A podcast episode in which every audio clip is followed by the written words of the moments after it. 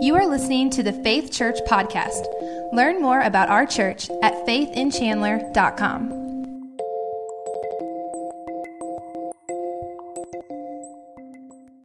Today, I want to talk to you about the word glory. The word glory.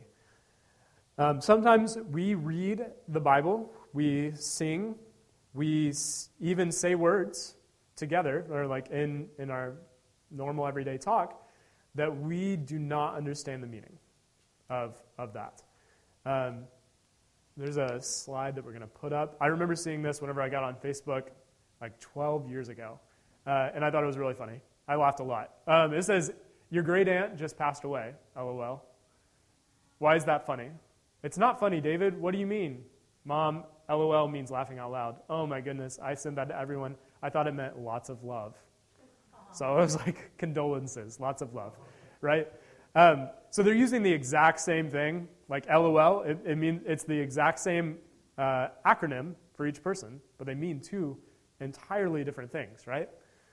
Um, sometimes we can do that with Scripture. We can think that a word means something, but ultimately it's trying to communicate something totally, dif- totally different than that. So the word that we're going to focus on is glory. And I believe that the passage that we're looking at today tells a tale of two glories, two different, completely different types of glories. All right, so we are in John chapter 5, continuing our study through John. Last week, Pastor Daniel talked about how Jesus made this bold claim that he and the Father are one. He's, he counted himself to be equal with God. And he said that God is his, fa- is his father. Now, this was after the Pharisees said that he broke the Sabbath by healing a paralyzed man, telling him to take up his bed and walk. So, this is a super offensive thing that Jesus did. Both of those things. Uh, really, the latter. The latter, the, the, the part about saying that he was God, is what he went to the cross for. That's why they crucified him. That's why Jesus was killed. That's why, why he went before the trial and all everything. It was because of that. So this was super offensive, what Jesus did. But Jesus kind of replies after, after he's been he's talking to the Pharisees, and he tells them uh, that he is equal with God. Um, he begins to talk about this word glory, and it's the Greek word doxa. Everybody say that with me, doxa. Doxa. Okay? The Greek word doxa is used 356 times throughout the Bible and 19, 19 times in the book of John. Um, there's a catechism, of, it's called the Westminster Catechism. This is like, I actually don't know like any catechisms at all because we're Baptists and don't really do catechisms, but a lot of other churches do. Um, but the Westminster Catechism is like the most famous catechism of them all. Um, and it's, it says, What is the chief end of man? And so the, the answer to that question that you're supposed to memorize is man's chief end is to glorify God and enjoy Him forever. And I've known that. I've, uh, I've like, I remember, because that, that question is, why does man exist? So glorify God and enjoy Him forever. And I, I was like, that's a really good short answer. I like that. But whenever I started thinking about it, I was like, I don't know if I understand that word glorify. What does it mean to glorify God if that's, if that's the purpose of, if, of humans, that's why we're here, then it's pretty crucial, right? To understand what that means. So, what does it mean? How does Jesus talk about this? The first passage we're going to look at is in John 5, chapter, or it's verses 40 through 44.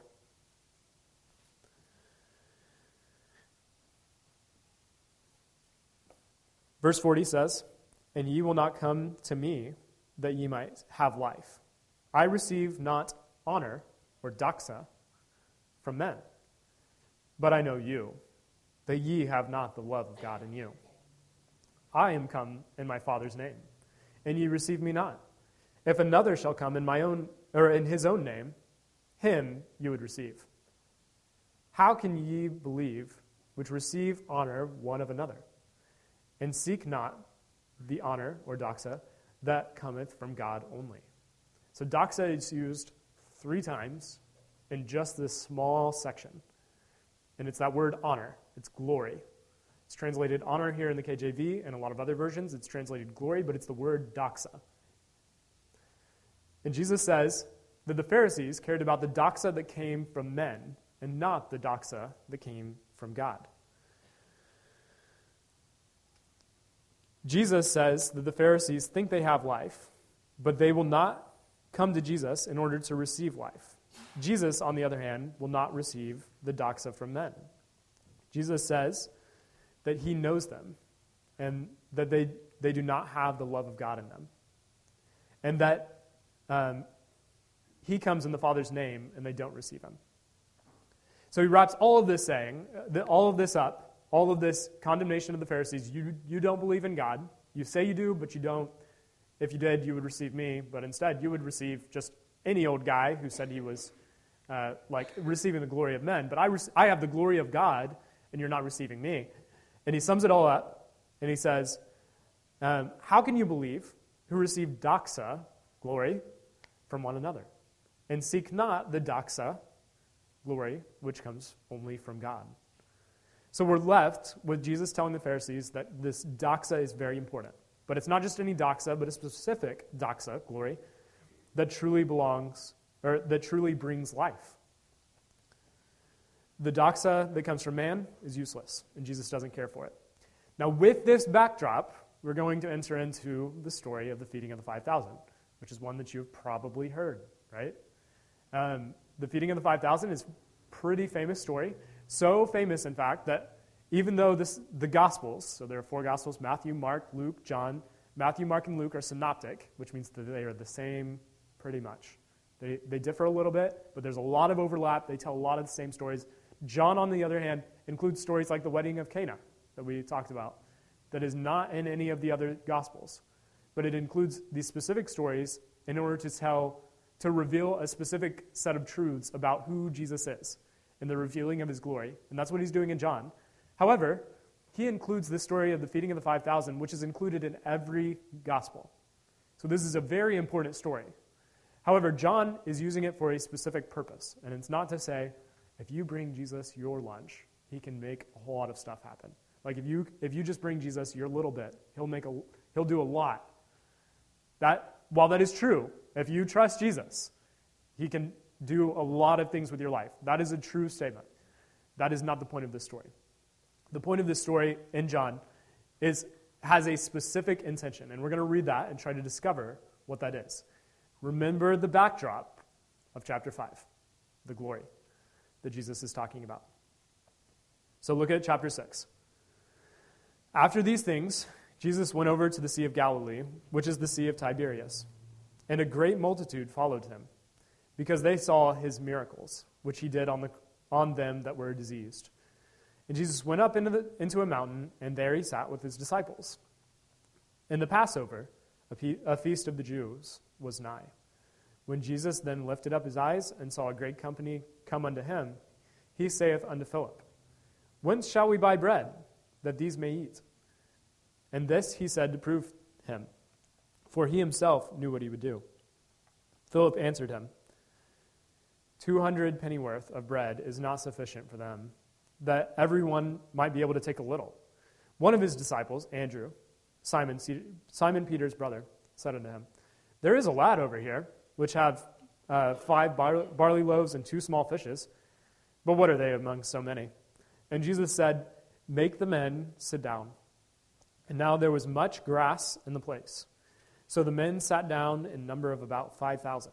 And Jesus took the loaves, and when he had given thanks, he distributed to the disciples, and the disciples to them who were sat down, and likewise of the fishes as much as they would. When they were filled up, he said unto his disciples, Gather up the fragments that remain, that nothing be lost. Therefore, they gathered them together, and filled twelve baskets with the fragments of the five barley loaves, which remained over and above unto them that had eaten. Then those men, when they had seen the miracle that Jesus did, said, This is of truth that prophet that should come into the world. Then Jesus therefore perceived that they would come and take him by, by force to make him king. He departed again into a mountain himself alone. I don't know if this is this strikes you as amazing, but I, I think it's amazing whenever um, I go over to somebody's house and they have enough food to, to be able to feed me. and because I eat a lot. And like if uh, my brother and I, um, we, we would often hang out at the same places. So we'd go over, and typically we would end up going out somewhere like after we ate because we would not be com- completely full. But this story says that Jesus took the five barley loaves, distributes them to 5,000 men, probably 15,000 people, and then collects the leftovers. And there are 12 baskets.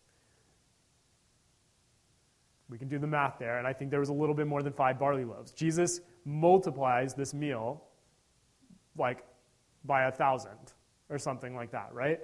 It, he gives thanks, he breaks the bread, and then he breaks the bread, and then he breaks the bread, and he just keeps going and going, and it seemingly never runs out. And the disciples distribute it, and then they collect 12 baskets full of leftovers. So everybody's full. Now, that is incredible. And this is the sign that Jesus gives. However, the purpose of this passage is it's to show Jesus' divinity. Yes, he has power um, to produce food, right? And to, to do this miraculous sign. But the, the purpose of the story is the sign and the response, and for that to affect us. So, what is the sign? What is the response? So, the sign, we have this incredible miracle of feeding 15,000 people with uh, a little boy's lunch, right? Probably what could not have fed me alone. And Jesus makes this feed 15,000 people. This is incredible.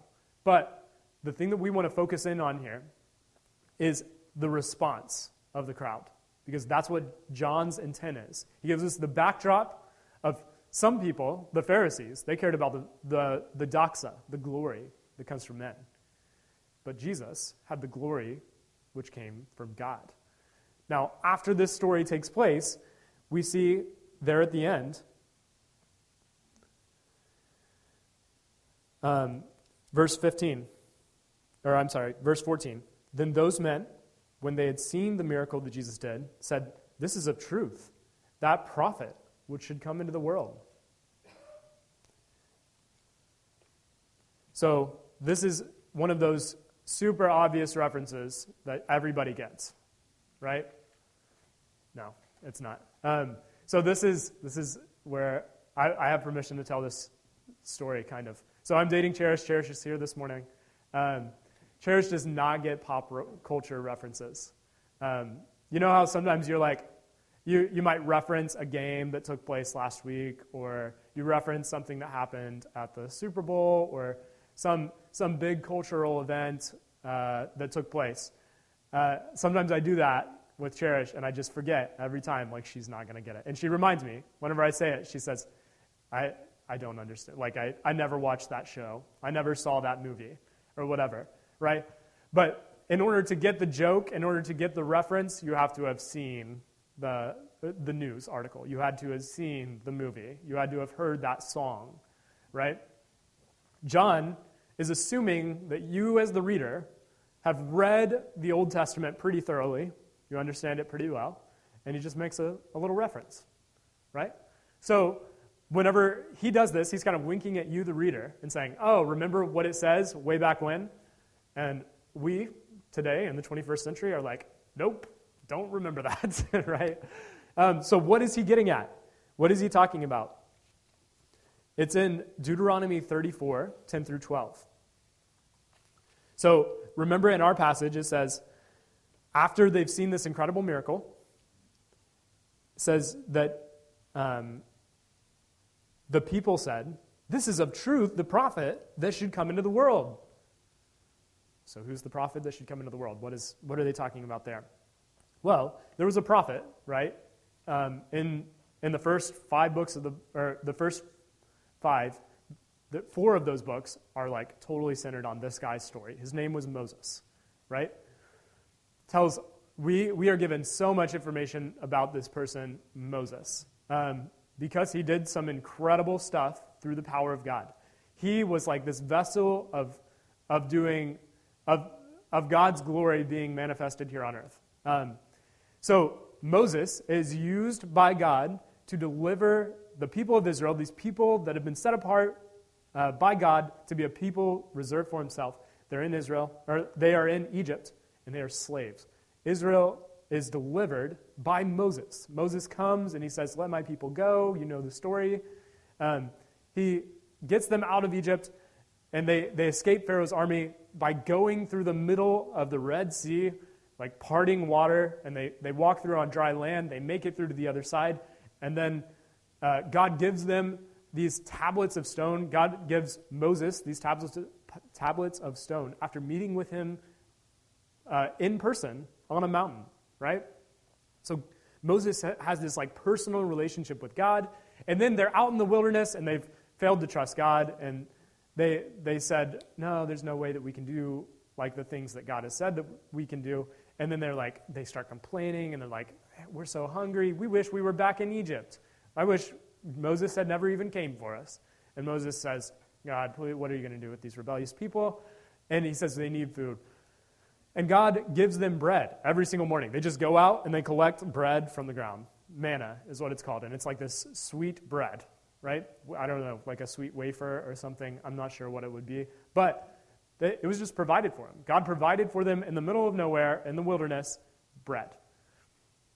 All right? So Moses is the figure who does all of these things. And this is at the end of Moses' life. He's elaborating on, you know, God met face to face with him, gave him these laws, and he said, This is exactly what I want you to do. This is how you need to live. Um, and at the very end, Moses dies. Moses crawls up a mountain, uh, crawls maybe, I don't know. He's, he's an old guy. He might have crawled. But he climbs up a mountain after giving this speech to Israel, and he dies. And what it says right after that, in Deuteronomy 34, 10 through 12, it says, And there arose not a prophet since in Israel like unto Moses, whom the Lord knew face to face. In all the signs and the wonders which the Lord sent him to do in the land of Egypt to Pharaoh, and to all his servants, and to all his land. And in the mighty hand and in the great terror which Moses showed in the sight of all of Israel. Moses did all these incredible things he was he knew God face to face. He was this person that like people looked to him like kind of how like we look at Pastor Daniel and we're like, man, he just knows God so well, and he's like our spiritual leader, right? But a little bit further than that extent. They looked to Moses and they said, This guy is the vessel of God's power. And he was incredible. And whenever he died, it said there, didn't, there was not another prophet who arose that was like Moses. And what that creates is this void, right? Moses left a void, and what they were hoping for is the promise of God to be made that in Genesis 3:15 that there was going to be this person who raises up, who is raised up to lead the people and who would um, crush the head of the serpent, would do away with evil.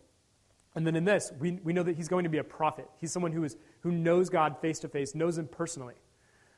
Now, what we have with Jesus, going back to the New Testament, right? What we have with Jesus is someone breaking bread and just giving people tons of bread from where there was, like it's a miracle that all this bread is being given out.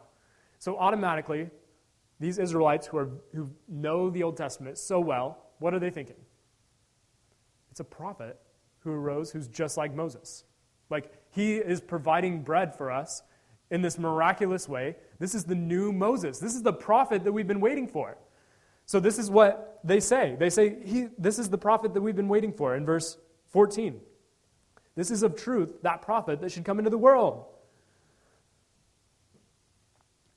So, in the steps of Jesus, in steps Jesus, over a thousand years, thousand years later, miraculously giving everyone bread. He's healing people. He's teaching people the message of the kingdom that comes directly from God. He's so close to God, he says God is his father. And they're like, This is the prophet, this is him. So, to me, and to the disciples, and to everybody in that time, the logical conclusion of this is this is the Messiah. Like, so what, what do we need to do? We need to crown him king.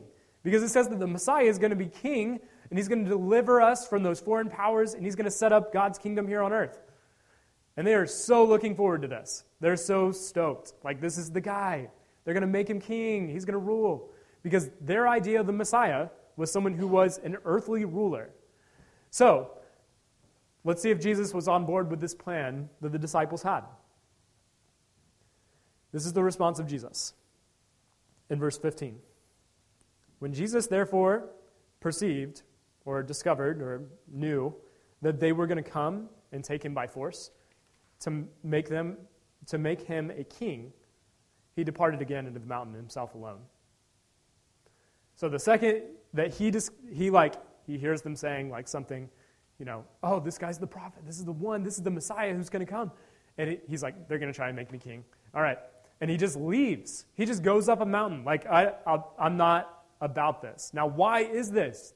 This doesn't make any sense right? If Jesus were looking for an opportunity to be able to change a group of people, you would think it would be like, oh, 15,000 people, this is a pretty good start to changing the world, right?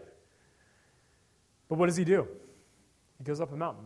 Why does he do this? It's because of this backdrop of glory that we just read about, that he does not care about the glory that comes from men, but rather the glory that comes from God.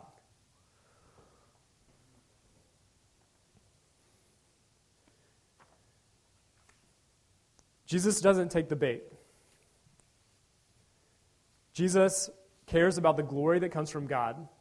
The glory that comes from men is completely worthless to him.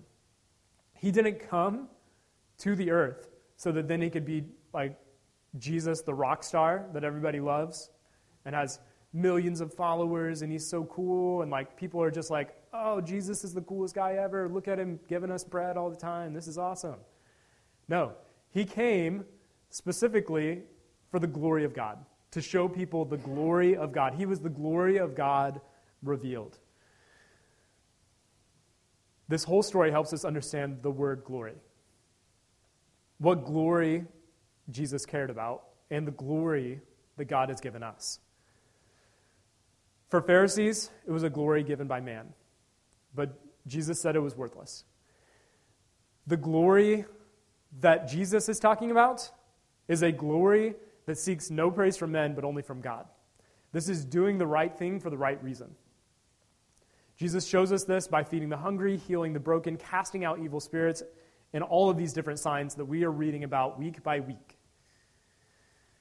He doesn't do them just so that he's like, look at me, guys, I'm awesome. But rather, he does them to bring glory to God. This is the Boy Scout dilemma. Um, most of you guys are probably familiar with the Boy Scouts. Was anyone here a part of Boy Scouts? Okay, yeah, got a couple.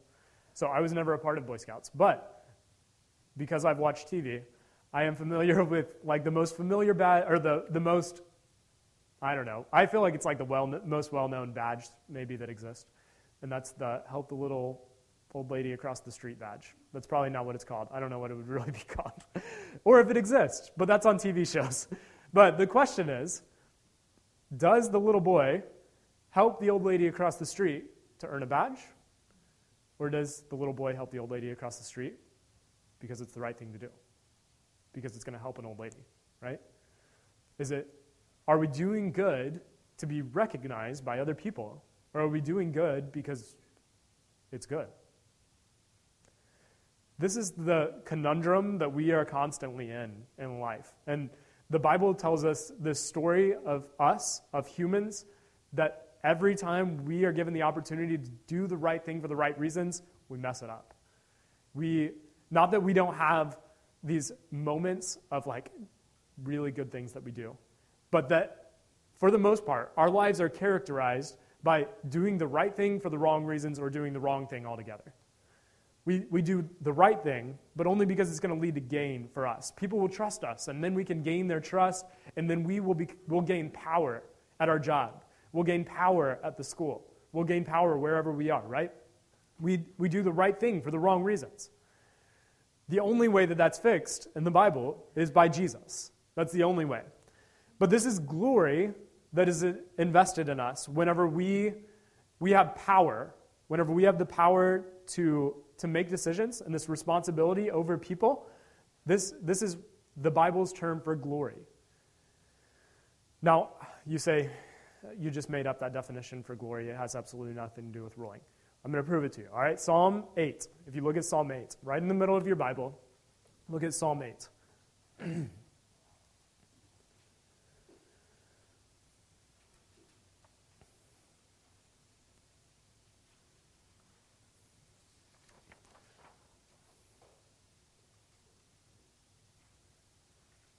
So, glory is power and responsibility to rule. And the way that we know this is by this passage.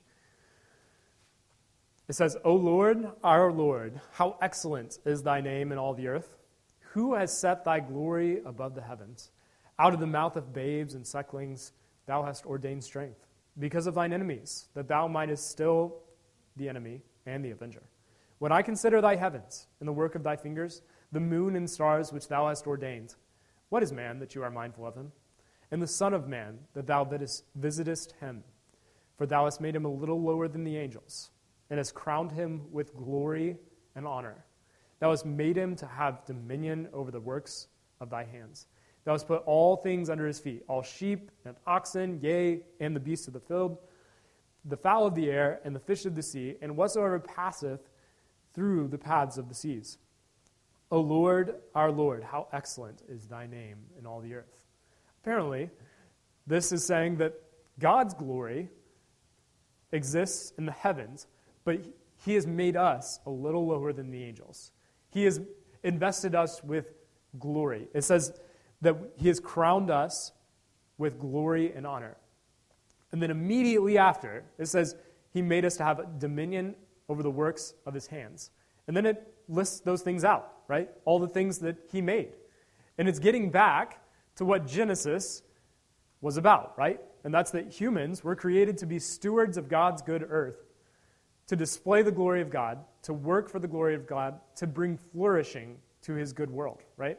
That's what we were created for, and that is what the glory of God looks like. It's whenever we bring flourishing to the world for the sake of God, because he has invested us with that power.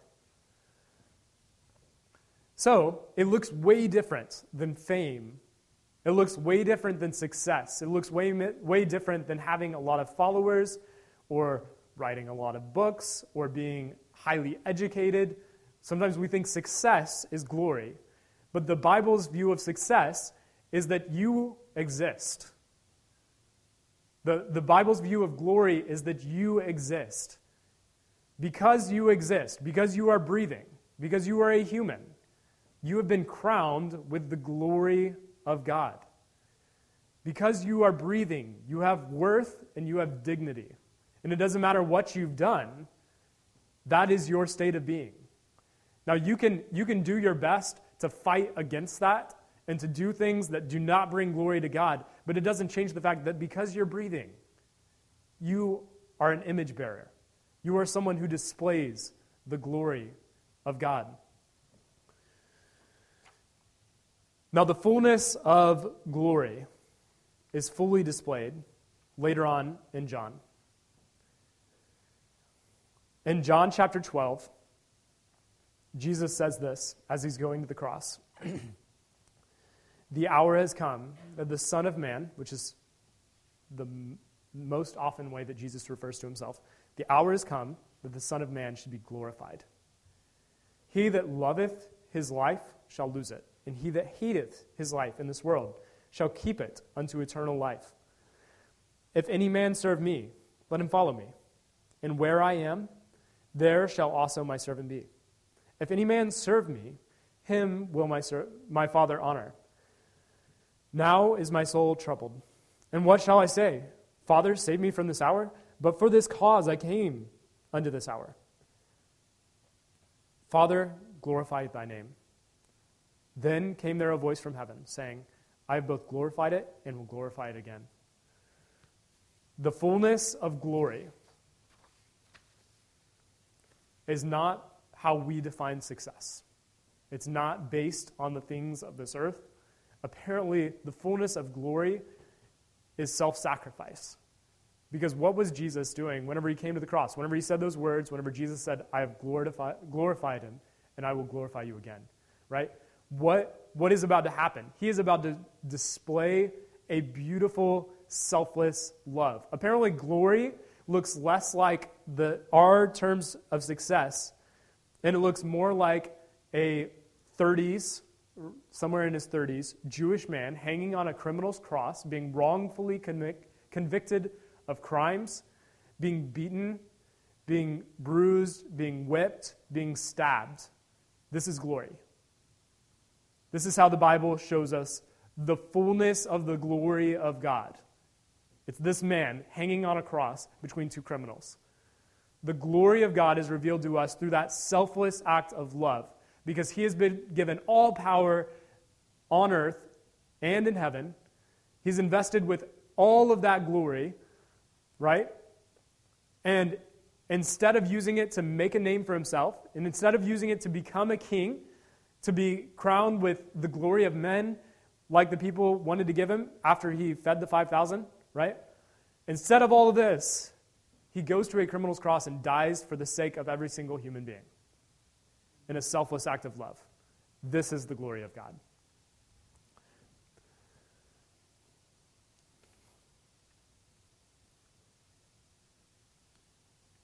This is what we were created for. We were created to bear this glory. And what Jesus did is he rebooted the human project, right? God creates these humans, plants them in the garden to be the garden keepers, to be the people who bring flourishing to this planet. And he's, he hasn't been like, well, you're on your own, you, you can do it. He, he gives them this beautiful place, and he shows them this good world, and he says, all you have to do is not eat from this tree. And then they, they decide to define good and evil for themselves. They give the middle finger to God, and they say, nope, we're going to do this on our own. We, we know exactly what we need to do. We're going to define good and evil for ourselves, and we're just going to do our own thing. And that's what humans do, and they rebel. And God seeks us out and reboots the human problem. Just like how many of you have ever had a cell phone that started running way slower later on than whenever you first got it? Have you ever had that? Yeah. Um, I have had like a, a phone or even a, like an older laptop that didn't have as much storage, put all this junk on it, just filled it and filled it with photos and videos and songs and all of this. And by the time you fill that thing to capacity, right, it's like barely running. It's like not able to do very much. And what you have to do, what I or what I used to do, now I just buy a phone that actually has that storage, pay the extra 30 bucks or whatever it is. But at one point, I would hook it up to the computer, transfer everything off of it, and then like restart it and you would reboot it so that then it works like it did at the beginning, hopefully, right? Because it, it gets bogged down and doesn't work as well. Jesus comes to reboot humanity, to restart humanity.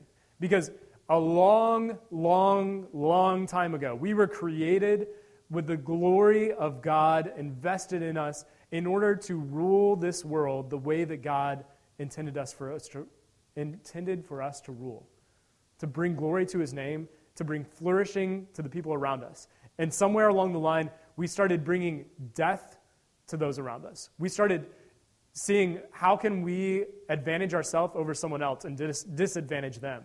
How can we tell a lie about our coworker so that then we can um, gain advantages at work, right? Or make them look bad, or like, hey, this person just did this, and yeah, they're, they're not a very trusty person. You can trust me, though. How, how did we somehow along the lines, uh, somehow along the lines of history, begin to do this?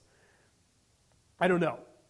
The Bible tells us that we have, we have been a part of this rebellion, and we are still prone to this rebellion by birth. And we, we take part in it. We rebel against God. We are not doing the things that we should. We're not doing the right things for the right reasons. But Jesus comes and fully reveals how we are supposed to live. And the way we're supposed to live is an other centered life. And it looks like what Jesus did. And you're like, well, I don't know how to heal blind people. Well, that's okay. You don't, you don't really have to do that. But you do need to live a life that is others centered. It needs to be for the good of others, for, for the good of others, for the good of those around you, for the betterment of your community, it looks like living a life for others and not for yourself because we live for the glory of God and not for the glory of man. And that's what Jesus did. He was showing us it's not about gaining status, it's not about being successful. It's about the glory which comes only from God.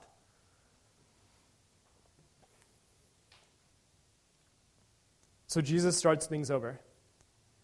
Jesus is the glory reboot. And in him, we have a brand new start. It says, By one man's sin, sin entered the world, but by one man's righteous, righteousness, many are made righteous. Jesus' righteousness is enough for us all. He died so that we could live. In Him, we, in baptism, we have this representation of dying with Christ and being raised with Christ into new life. Then the old ways are passing away. Behold, the new has come. All things are become new, right? We, we live in Christ. That is, this is a physical representation of a spiritual reality taking place in our hearts that we live a new life, rebooted in Christ, right? So, this is the life we were created for. Romans 8, verse 29 goes on to say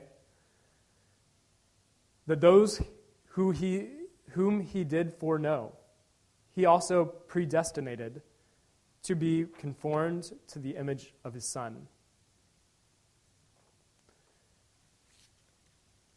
before you ever existed, before you were a thought in your parents' mind, right?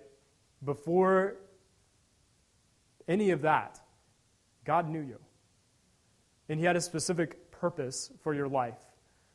And that's the same purpose that He had for Adam and Eve, and that is for you to be a representative of Him. He's invested you with glory to represent Him here on earth and to rule by his rules, to rule by the way, by the selfless love that Jesus displayed on the cross. And this is what we were, this is the image that we were created for. And whenever we trust in Jesus, we are being formed into this image. And we are what it says at the end of that, that section in Romans. It says in verse 30, it says, Those who he did predestinate, those he called. And those that he called, he also justified. And whom he justified, them he also glorified. Now, what does it mean to be glorified? This isn't sinless perfection. That is an aspect. But this, is, this doesn't mean, oh, you're glorified. That means that you, you'll never have problems with sin again or anything like that. Though one day that will be a reality, right? But being glorified means being made into the image of Jesus. And that is not a future thing, a future reality that Paul tells us about, that is a present reality if you are in Jesus, is that you are glorified. You have been invested with the glory of God in yourself to display that glory before others. So you were made to bear and declare the glory of God as revealed in Jesus. Now, this is weighty, that you are, are called to be like Jesus. And the Hebrew word for this is kavod, it's, it's the word glory but it's also heaviness. And with this reality that in Jesus you bear the glory of God, which means that everywhere you go in work, in traffic, on the Lloyd or on 69, where there are cones and people who cut all the way to the front of the line and then just butt themselves right in front of you and are just not very nice people and you, ha- you don't have good words for. In all of these situations, you are bearing the glory of God right? We are invested with the glory of God to live life. We are not invested with the glory of God and given this new image just so that we die and go to heaven, right? Because if so, it would be better for me to just go ahead and pull a trigger and die right now so that then I could just go to heaven. But that's not the purpose of your life. Your purpose is to live out the glory of God and to bring more people into this life, right? To disciple, to, to do what Jesus called the disciples to do whenever he left, to make disciples. But then also to display that. The best witness that we have is by living an others centered life. The best witness that we have isn't, isn't necessarily by just saying words, because just words aren't going to do it. The best witness that we have is by living out a life that we were created for. Living out a life that, is, that prefers the other, that doesn't prefer ourselves. Now, the, the really tricky part of this is it feels like we are not glorified. It does not feel like we have glory in us because we still struggle with things, because we, we feel dirty sometimes. We feel like we aren't worthy at times. I think that we can take another lesson from Jesus because in this situation of people seeking him out saying, you, you're, you're the next Moses. Let's, let's make you king. What does he do? He withdraws to a mountain. He withdraws to pray. And now, Jesus didn't have to be reminded because he had some sinful nature fighting against him, but guess what? We do. We continue to have a sinful nature. And every single day, we have to be reminded that the, the old has passed away and the new has come in Jesus, and we have to live this new life in Jesus. And if you are not getting away and taking time to be able to study God's Word, to have fellowship with Him, to have this communion with God, then you probably think you're better than Jesus because Jesus felt like He had to do that. Right? So we need to spend time with God through Scripture, through prayer. This is the design for our lives. This is the pattern that we were created for to glorify Him.